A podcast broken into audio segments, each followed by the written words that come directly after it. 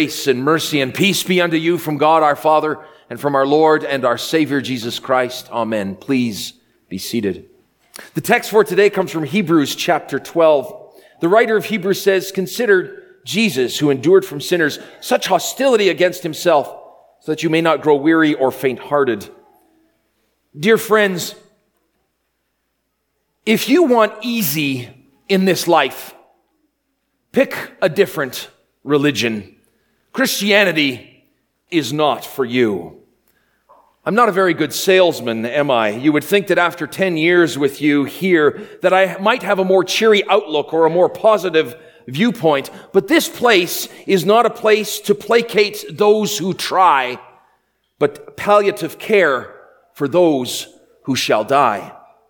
God says through his prophet Jeremiah, Thus says the Lord of hosts, do not listen to the words of the prophets who prophesy to you, filling you with vain hope, saying, It shall be well with you, and no disaster shall come upon you. This is simply not true. God did not promise that faith in Him would grant full bellies or full wallets, or a good car, or a good job, or a good life. This kind of preaching and teaching is called a theology of glory when one is promised by having faith in God all good things that this life has to offer, or to put it more succinctly, with faith in God, you are told in a theology of glory that you can have your best life now. This has long been the territory of televangelists, false prophets, and deceivers who tell you, well, get in there with the Christians, get into the church, because when you get into the church, things are really great in there only to find out that upon entering the church that your wallet did not magically fill up and your cupboard may have remained bare as old Mother Hubbard's and that someone who told you this was pulling the old bait and switch. Jesus' parable of the sower alludes to this when he says, there are those who hear the word, immediately they receive it with joy, and they have no root in themselves and endure for a while. Then, when tribulation or persecution arises on account of the word, immediately they fall away. And others are the ones sown among the thorns. They are those who hear the word, but the cares of the world and the deceitfulness of riches and desires for other things enter in and choke the word, and it proves unfruitful. On top of that, in today's gospel lesson, Jesus says that when you are a person of faith in Christ, you will have division. Division even in within your own household with people who do not have faith in Christ. Houses will be divided along lines of those who have faith in Christ and those who do not. two against three and three against two, fathers and sons against each other, mothers and daughters divided with Christ being that dividing line. Those who promise that it is really great in here have it wrong. I don't come to church because it's great in here. I come to church because I am not great. I do not come to the Lord's house because it makes me good, but because I am not good. I am sinful. I am broken. I can assure you that as your pastor, I am as sinful and broken and stooped as low as you. I come not because God promises to fill my wallet or my cupboard, but because he promised to fill my debt of sin that I owed.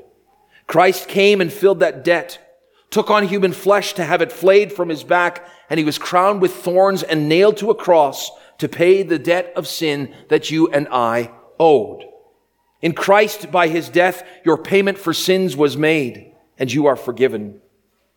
Three days, three days after that payment was made, Christ walked out of the tomb alive and took up his rightful place at the right hand of God the Father, giving us the promise that sustains us in this life unto life everlasting, that by his resurrection we shall receive the same resurrection from the dead unto life everlasting.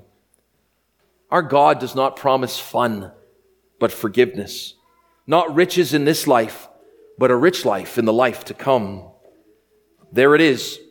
The world, a theology of glory, the devil, they offer things that are seen, carnal things, created things, but faith in Christ walks the path of the unseen. We in our sin want things that are seen so that we can do things that we want to remain unseen.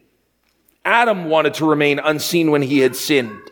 He hid in the garden. He hid himself away from God, thinking that the created things that were there could cover his sin, the sin from his creator. But God tells us through his prophet Jeremiah, Am I not a God at hand, declares the Lord, and not a God afar off as well? Can a man hide himself in the secret places so that I cannot see him, declares the Lord? Do I not fill heaven and earth, declares the Lord? Dear friends, you can't hide your sin from God, but you don't need to. Because of the cross of Christ, Christ has put away your sin, all of your sin, every sin, and hidden your life away with Christ Jesus in heaven waiting for you.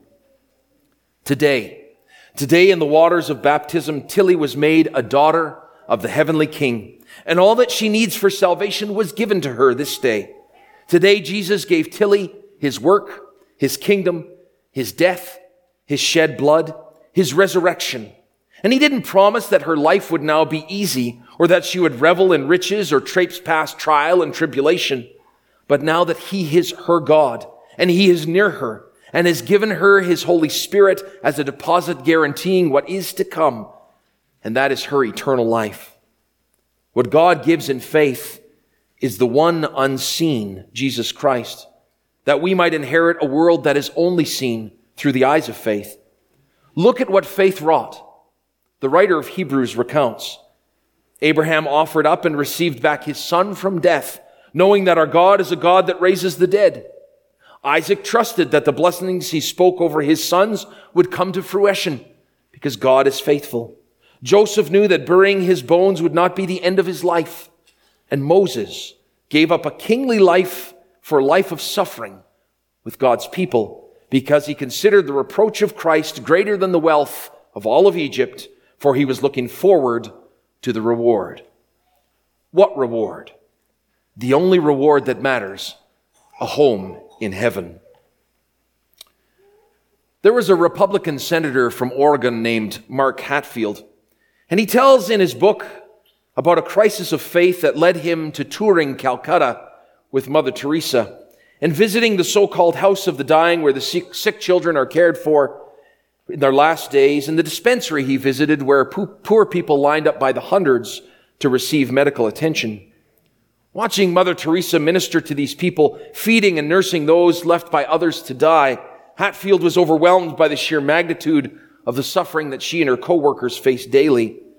How can you bear the load without being crushed by it? He asked. Mother Teresa replied, My dear Senator, I am not called to be successful. I am called to be faithful. Dear friends, let us remain faithful we here at Riverbend Lutheran Church not kowtowing to the whims of the world or the desires of the popular. As God's faithful people, let us run the race with endurance set before us. This race of life with its trials and tribulations, with its snares and its traps, with its brokenness and its pain. And when we lose heart, let us consider Jesus who endured the cross, who was faithful unto death, so that by his death we are forgiven and by his resurrection, salvation is yours. Easy. The word easy is not used often in scripture.